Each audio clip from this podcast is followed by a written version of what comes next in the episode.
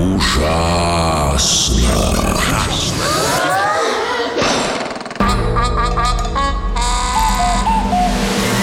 Ужасно интересно все то, что неизвестно.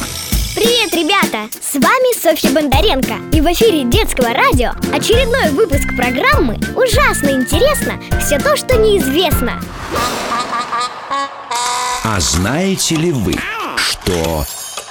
Космический мусор может навредить земным обитателям из-за космического мусора Земля может получать меньше солнечного света, считают специалисты из Российской Академии Наук.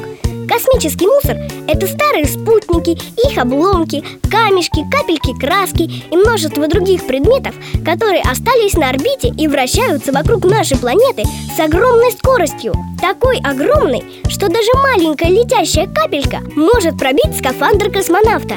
Сегодня этого мусора на орбите более 7 тысяч тонн. Если этот вес измерять в слонах, то получится, что вокруг Земли крутится 1200 больших африканских слонов. Международная космическая станция регулярно уклоняется от столкновения с мусорным потоком. Но чем больше становится вокруг Земли мусора, тем уклоняться становится сложнее. В будущем планируется оснастить станцию лазерами, чтобы уничтожать космический мусор, прямо как в фантастических фильмах. А знаете ли вы, что... В космосе могут появиться космические гаражи. Это идея французских ученых. Конечно, это гараж не для автомобилей и не для хранения старых шин.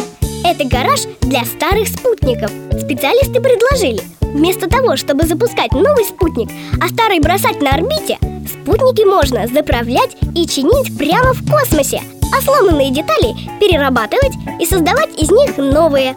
Гараж будет представлять собой станцию, где можно заниматься и ремонтом, и утилизацией. Пока космический гараж выглядит как чертежи и уравнения. Будем надеяться, что полезная задумка вскоре будет реализована. Ужасно интересно Все то, что неизвестно А знаете ли вы, что... В океане нашли чудо-юдо! Группа британских исследователей отправилась на дно Яванского желоба, самого глубокого места в восточной части Индийского океана. Там-то и обнаружили морское чудо-юдо. Существо, похожее на воздушный шар на длинной нитке, выплыло из темноты прямо к подводному аппарату ученых. Повисело немного, затем медленно удалилось. Морские биологи теперь гадают, на кого из обитателей моря похож этот шар? Сходный по описанию редкий вид существ, стебельчатую асцидию, японские ученые обнаружили около 20 лет назад. Но шар на ниточке явно новый вид, который еще только предстоит открыть и изучить. На этом все. С вами была Софья Бондаренко и программа